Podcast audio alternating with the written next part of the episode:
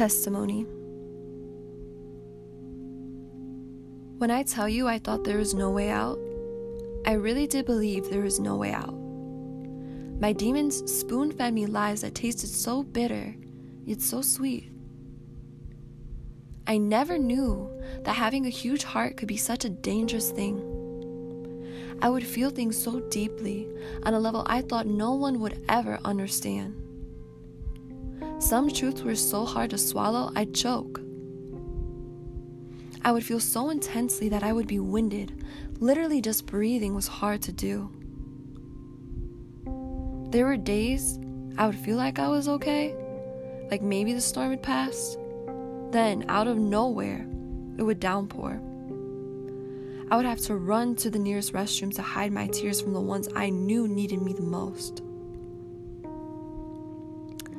I needed to show up for them fully, and I couldn't. I couldn't because I couldn't even show up for myself. I didn't feel like it would ever be okay. I lost myself. I watched my innocence, my passion for life, and everything I thought I knew about who I was crash, break, and blow away with the breeze. The people who loved me could see me changing, and I could see it broke their hearts. I prayed faithfully every night, but I didn't think I was being listened to. I even took the medicine prescribed from the expert to help me. I didn't feel it working.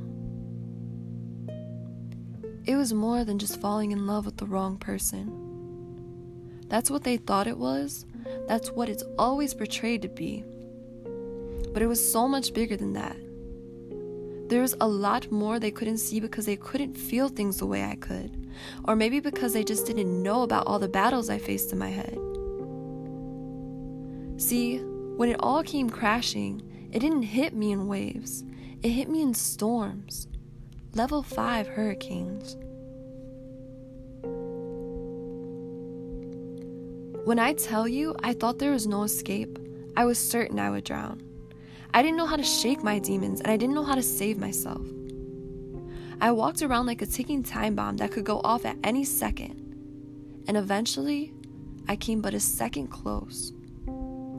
A second close to taking away my own life. At this point, I was numb. I remember it because I couldn't feel a thing, and moments like that are very rare for me. I confused that numbness with peace. Only moments before, I was in so much pain. My head hurt so bad, beyond words. My head was pulsing, my tears poured down like rivers. Every breath felt laborious and cruel. These moments felt like eternities of eruption and explosion within my body. I just wanted to end my suffering. Moments before that, I was under a trip of sadness and guilt. I didn't want to hurt my loved ones, but I had to end my misery. At this point, I saw no other way. Moments before that, I was in contemplation mode. Should I do this or not? I knew it was a choice I couldn't take back once it was made. But I couldn't shake these demons, and the storm wasn't letting up. I convinced myself it was the only way. Moments before that, it was a typical day for me. Nothing out of the ordinary. The same sadness that every day carried, still hanging over me. I felt the need to clear my mind. I went for a drive and parked at the lake. I couldn't clear my head. I couldn't distract myself. My thoughts were loud and my conscience was blurry. It took moments. Moments, and I could have been gone no longer alive, taken from the world at the hands of myself. This very well could have been my fate. It almost was. I never realized the power a few moments could have over my life. This is what I mean when I say I was like a ticking time bomb, ready to self destruct in a second, at any moment. When I tell you I was ready to die, I was sure there was no other way.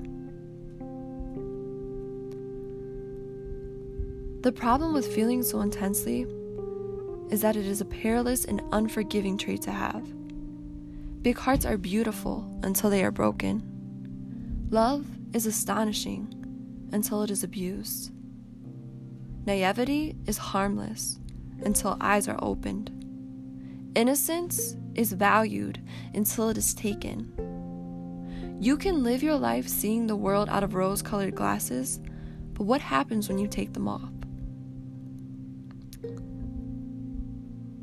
It is both a blessing and a curse to feel everything so deeply. We just don't give the curse the credit it's due. I would have given anything to feel less at that time. At that time, I was under a curse. A person who loves so passionately, cares so immensely, gives so fully, and dreams so beautifully can still be dangerous to themselves. It was more than a heartbreak. It was pressure. It was judgment. It was fear. It was failure. It was weakness. It was stress.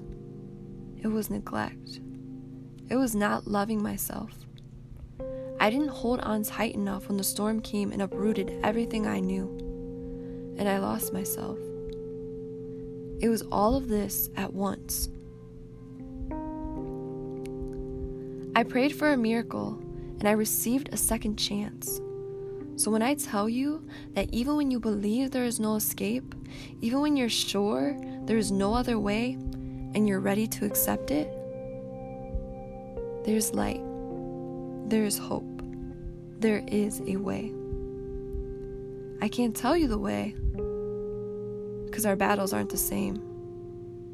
But I can tell you, you have a purpose, and it is not to get washed out by the storm. Keep faith and keep hope.